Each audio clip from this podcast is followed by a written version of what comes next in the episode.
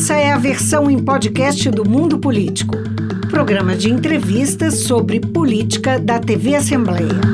Hoje no mundo político, os desafios da política indigenista no Brasil. Qual a importância da criação do Ministério dos Povos Originários diante do desmonte de iniciativas e estruturas voltadas para as comunidades nos últimos anos? Que respostas à dramática crise humanitária no território Yanomami e outros focos de tensão enfrentados pelos indígenas cobram do poder público? Eu converso com Paulo Tupiniquim, coordenador geral da Articulação dos Povos e Organizações Indígenas do Nordeste, Minas Gerais e Espírito Santo, a APOIME. Bem-vindo ao mundo político, Paulo. Um prazer recebê-lo e obrigado por nos atender aí em meio a uma viagem. Marcos, é, olá companheiros é, da TV Assembleia. O prazer é meu. Paulo, vamos começar pelo drama no território Yanomami. O Brasil vivencia algumas semanas né, imagens e revelações chocantes aí da desassistência e de violações a direitos daquelas comunidades com áreas devastadas pelo garimpo. Né? Quais foram as principais omissões que levaram ao cenário instalado ali com centenas de mortes né, por malária, desnutrição e um caos? Então, a, terra Yanomami ela é uma terra indígena que foi demarcada em 1992. É, a demarcação, por si só, já deixou algumas situações complicadas, porque era para ter tirado todos os poceiros, né, os garimpeiros que ocupavam ali aquela região. E alguns garimpeiros ficaram ali. É, então, no, em 2015 e nos últimos quatro anos, o aumento dessa ocupação naquela área por garimpeiros né, foi, foi de forma bastante expressiva. E isso gerou essa, essa situação omissão, né? A omissão do poder público, a omissão do governo federal, a omissão da FUNAI, a falta de políticas públicas, né, a falta de acompanhamento, de fiscalização, de vigilância, de monitoramento das áreas indígenas, a falta de recurso público dentro da FUNAI para poder fazer a proteção, faz com que toda essa situação se agrave cada vez mais ali junto aos povos indígenas e Yanomã. Está em curso, Paulo, nesse momento uma fuga né, de garimpeiros, além aí de uma prometida retirada coercitiva por parte do governo. Mas como evitar né, que o problema do garimpo ilegal apenas migre para outros territórios da Amazônia? Então, a gente sabe né, que aquela região ali de Roraima, a região amazônica em si, assim como algumas outras regiões no país, elas, elas são muito ricas em minérios, né, em pedras preciosas, ouro, diamante, como por exemplo em Rodônia. É, e isso pode justamente acontecer, isso que você falou. Eles podem sair ali da região de, de, de, de Roraima, onde estão explorando ali o ouro, e ir para Rondônia ali, né, ou invadir a terra ali do Cinta ou do Suruí, para poder explorar o diamante. A FUNAI precisa de ter condições para poder fazer o monitoramento e a vigilância desses territórios. Quem é responsável por fazer esse monitoramento é a FUNAI. E a FUNAI hoje se encontra sem condições financeiras, a FUNAI não tem pessoal, né, não tem estrutura para poder acompanhar essa situação e, inclusive, monitorar para que evite que essa invasão se alastre dentro dos territórios indígenas ali na Amazônia e até em outras regiões do, do país. Então, eu penso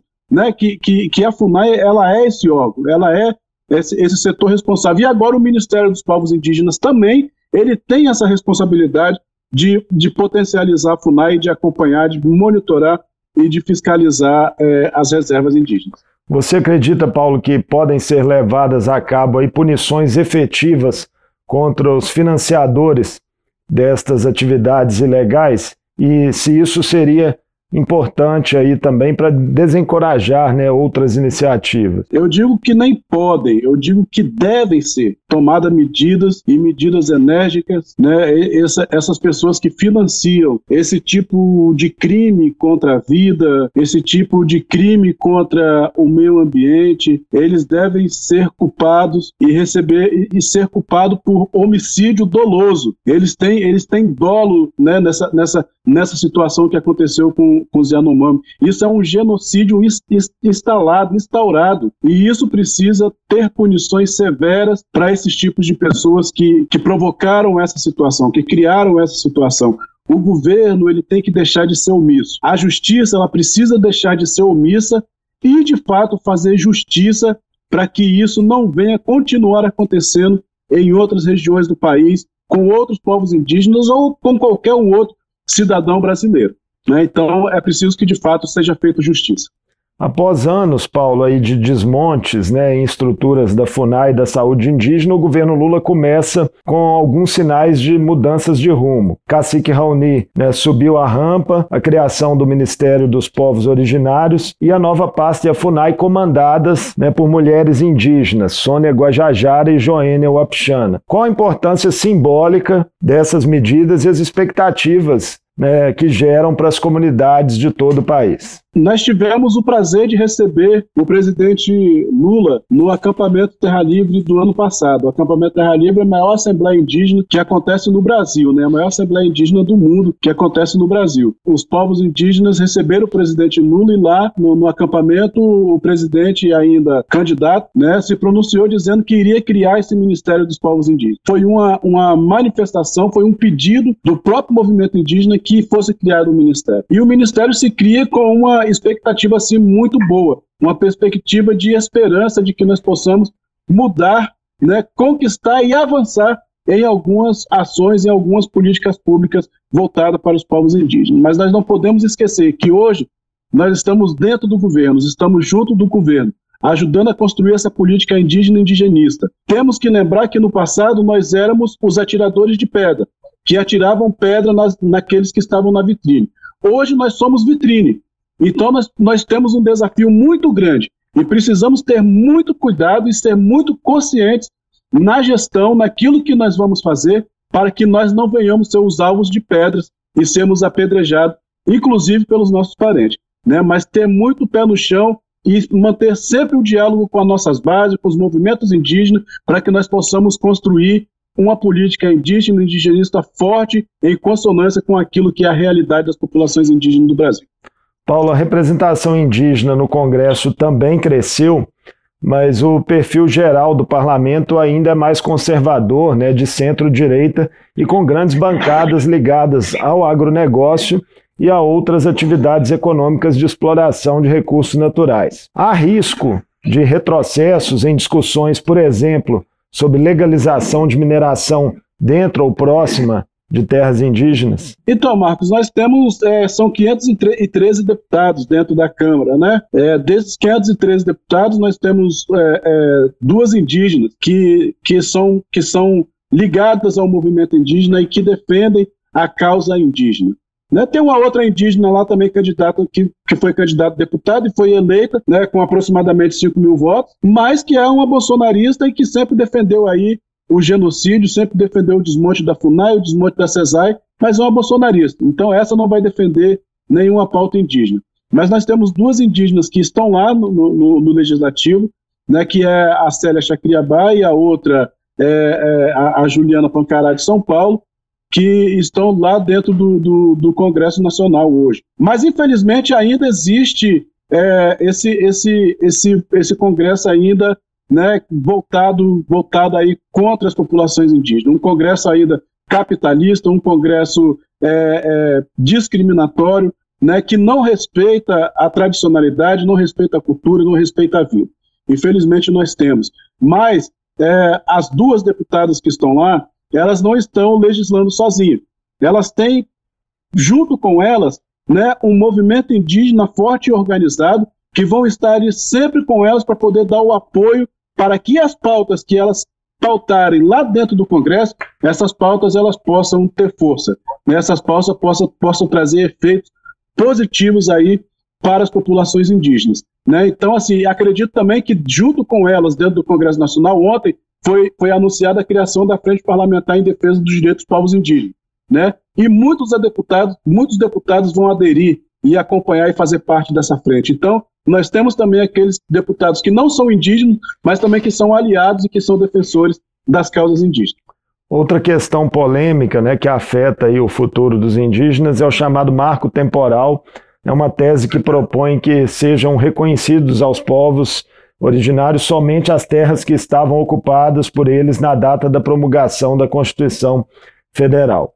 Consta isso em um projeto que está em tramitação na Câmara e há uma expectativa de um julgamento no Supremo Tribunal Federal ainda esse ano sobre a questão.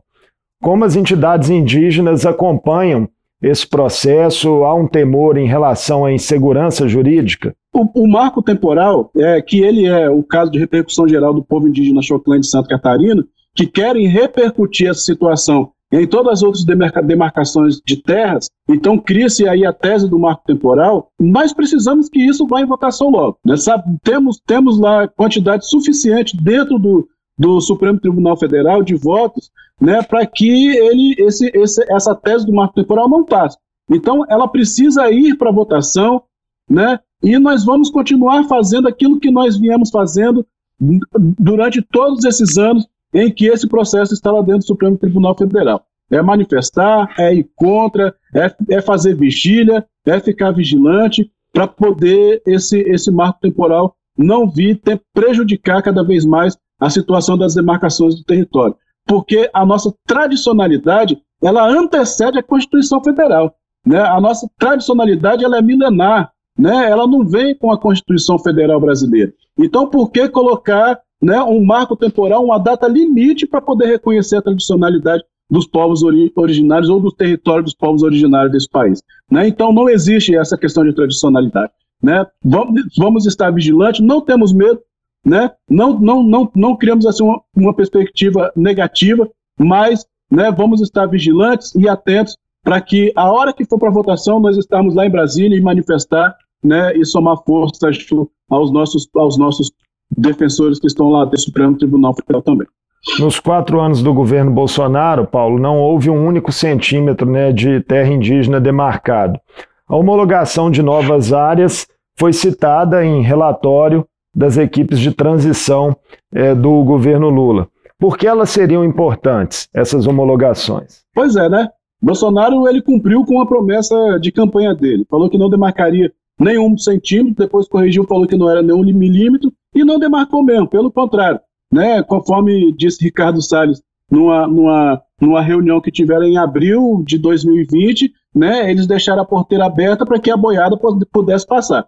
Né? Então não demarcou terra, mas os projetos de morte, os projetos de destruição, estes passaram. Né? Consequência disso está lá a situação dos Yanomami. A importância de termos aí essas terras pautadas e demarcadas nesses primeiros 100 dias de governo é para que o governo marque é, o início desse governo com essa política pública, com essa ação tão importante para as populações dos povos indígenas. Porque o gargalo territorial dentro do, de, de, de, de, vários territórios que, são, que estão fora da Amazônia, como por exemplo no Nordeste, é, em Minas Gerais, né, no, no Sudeste em si, é, no sul do país, no Mato Grosso, Mato Grosso do Sul, no Centro-Oeste, né, ainda existe um gargalo muito grande nessa questão territorial que está trazendo morte, que está trazendo violação, está trazendo violência, criminalização de liderança. Então é importante que o início desse governo esteja marcado com a demarcação dessas 13, 13 terras que foram apresentadas pela equipe de transição e que no período de quatro anos essas 13 terras possam ser ampliadas aí, o quantitativo delas demarcadas para os povos indígenas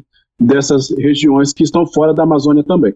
Pois é, fora da Amazônia, tem alguma situação mais específica que você gostaria de destacar para ilustrar é, um foco de tensão aí hoje para determinada comunidade indígena? Eu gostaria de destacar aqui duas situações. Uma é no extremo sul da Bahia, do povo indígena Pataxó ali em Barra Velha, que recentemente foram assassinados duas jovens lideranças é, por conta do conflito territorial. É um conflito que eles, que eles vêm ali já há mais de 40 anos com fazendeiros que ocuparam as terras indígenas e, e precisa ser, ser ter uma solução para aquele caso.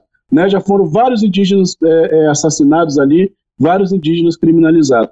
Uma outra situação que eu trago é do Mato Grosso do Sul, do povo Guarani Kaiowá, né, que também é um caso bastante emblemático. É, eu já tive a oportunidade, Paulo, inclusive, de cobrir é, esse caso dos Guaranis Kaiowá quando eu era repórter da Agência Brasil há alguns anos, né? E ali é uma situação realmente dramática porque terras ali que pertenciam a indígenas foram tituladas, né, de fato, é, pelo próprio governo federal lá no passado, né, a produtores rurais. Tá, não, assim, né, por a situação dos guaranis Caiá, né, ela, ela também é uma situação bastante emblemática. E existe uma política de governo, né, que fala que as terras indígenas que estão hoje é, ocupadas né, pelos povos indígenas, estão ocupados é porque são terras tradicionais. Né? Eles conhecem, sabem onde é a terra deles, então eles estão ocupando para que eles venham ter, ter o direito à terra. Mas só que essa política proíbe que para essa terra de ocupação vá uma saúde de qualidade. Então a CESAI não, não tem ação nessa, nesses territórios de ocupação, não tem uma educação de qualidade, né? não tem água potável, não tem é, é, saneamento básico. Então os indígenas, os parentes, eles vivem uma situação de calamidade. Né? É, hoje, o foco da, da, da, da, situação, da questão indígena está muito voltado para os Yanomami. E é importante que esteja, porque a situação dos Yanomami nessa né, situação é uma situação grave. Mas é importante também que os outros povos que passam por situações semelhantes aos Yanomami, né, eles também possam ser vistos e possam ter ações voltadas para eles. Né? Semelhante a isso, nós temos o povo Machacali aqui em Minas Gerais, né, o local onde eu estou aqui, inclusive. Né, o povo Machacali vive uma situação de vulnerabilidade social muito grande. Um povo que não tem moradia, que, não, que, que faz apenas uma, uma refeição por dia. Né? Então, são situações que precisam ser olhadas pelo governo, que precisam ser denunciadas por nós, movimentos indígenas, né? porque são situações é, gravíssimas e que nós não podemos aceitar isso. Para fechar nossa conversa, Paulo, queria que, além dessa situação que você acaba de relatar aí dos machacalis, você destacasse também é, outras demandas represadas dos indígenas, notadamente na área de abrangência da POIME. Pois é, né? Uma das questões é essa questão territorial, que ainda é forte, né? Que nós precisamos de retomar, né? E fazer as demarcações e o governo assumir o compromisso de demarcar o nosso território. Um outro gargalo muito grande que nós temos aqui, que a POIME está atuando, é nessa questão da criminalização e da violência contra as populações indígenas. Citei o exemplo aqui de dois indígenas pataxó que foram assassinados. Mas tiveram outros casos em 2022 de indígenas que foram assassinados. Então, nós, nós estamos trabalhando em fazer denúncias internacional. A nossa equipe do jurídico né, está trabalhando, está fazendo levantamento de todas essas ações voltadas contra as populações indígenas e estamos denunciando em, em nível internacional. Fizemos a primeira denúncia na Corte Interamericana de Direitos Humanos da situação dos Pataxó, da situação dos Machacalis, né, que, que é, estamos aguardando agora é, o, o, chamado para ver né, se eles vão acatar ou não a nossa denúncia. A questão da saúde, né, dentro do, da nossa área de abrangência, também é uma situação muito complicada né? Porque com essa, com essa, com esse emparelhamento da saúde indígena, né? Acabou colocando militares dentro dos distritos sanitários especiais de saúde indígena, né? Que acabaram fazendo demissão de pessoas e a atenção à saúde das populações indígenas acabaram ficando fragilizadas, sem recursos, sem pessoal, né? E sem levar as condições mínimas de assistência. E aí, um caso muito grave também é a situação dos empreendimentos dentro e no entorno dos territórios indígenas. São vários empreendimentos, desde resort, né, que são construídos dentro dos territórios, que, que são territórios pretendidos ou demarcados, né, desde a, até a construção de, de gasodutos e oleodutos que também passam dentro dos territórios indígenas. E não há um diálogo, não há uma discussão sobre isso, da criação do estudo de componente indígena, um plano básico ambiental indígena, para poder compensar ou mitigar né, esses impactos que foram causados dentro dos territórios. Exemplo disso, eu trago aqui a situação de Mariana e de Brumadinho, né, que atingiu diretamente as populações indígenas e ainda não se resolveu esse problema entre os Tupiniquim e Guarani, entre os Krenak e entre os Pataxó aqui em Belo Horizonte. É um né, novo, novo acordo de repactuação de Mariana está para sair, né? É importante que que contemple também essa situação. Com certeza, sim. Sim, né? Assim, a gente entende que a Fundação Renova foi colocada nessa situação de Mariana para poder ser um enganador aí e enganar os atingidos, né? Principalmente as populações indígenas, né? Lá no Espírito Santo, onde é a minha região, inclusive né, na minha aldeia, é, se sa saiu uma discussão sobre a questão da indenização e a, e a, e a mitigação do impacto. Porém, né, de uma forma muito diferente daquilo que ela, ela reparou os atingidos que não são indígenas. E, e, e isso acabou causando uma divisão interna, um conflito interno dentro do território, ou seja, então gerou um impacto sobre o outro impacto. E nós não estamos nem um pouco satisfeitos com isso, né? já, já estamos fazendo denúncia, estamos fazendo as nossas ações aí, né, porque esse, essa situação precisa ser resolvida de uma vez por todas. Paulo, muito obrigado por nos atender no mundo político. Né, são muitas questões aí relativas aos indígenas que terão de ser enfrentados nos próximos anos. Boa sorte nas lutas da Proim. Valeu, Marco, eu que agradeço aí. Me coloca à disposição aí. Desculpa pelo transtorno de eu estar viajando, mas eu espero aí ter atendido as expectativas. Atendeu sim, obrigado também novamente pela gentileza de nos atender nessas circunstâncias. Eu conversei com Paulo Tupiniquim, coordenador geral da Articulação dos Povos e Organizações Indígenas do Nordeste, Minas Gerais e Espírito Santo, a APOIME.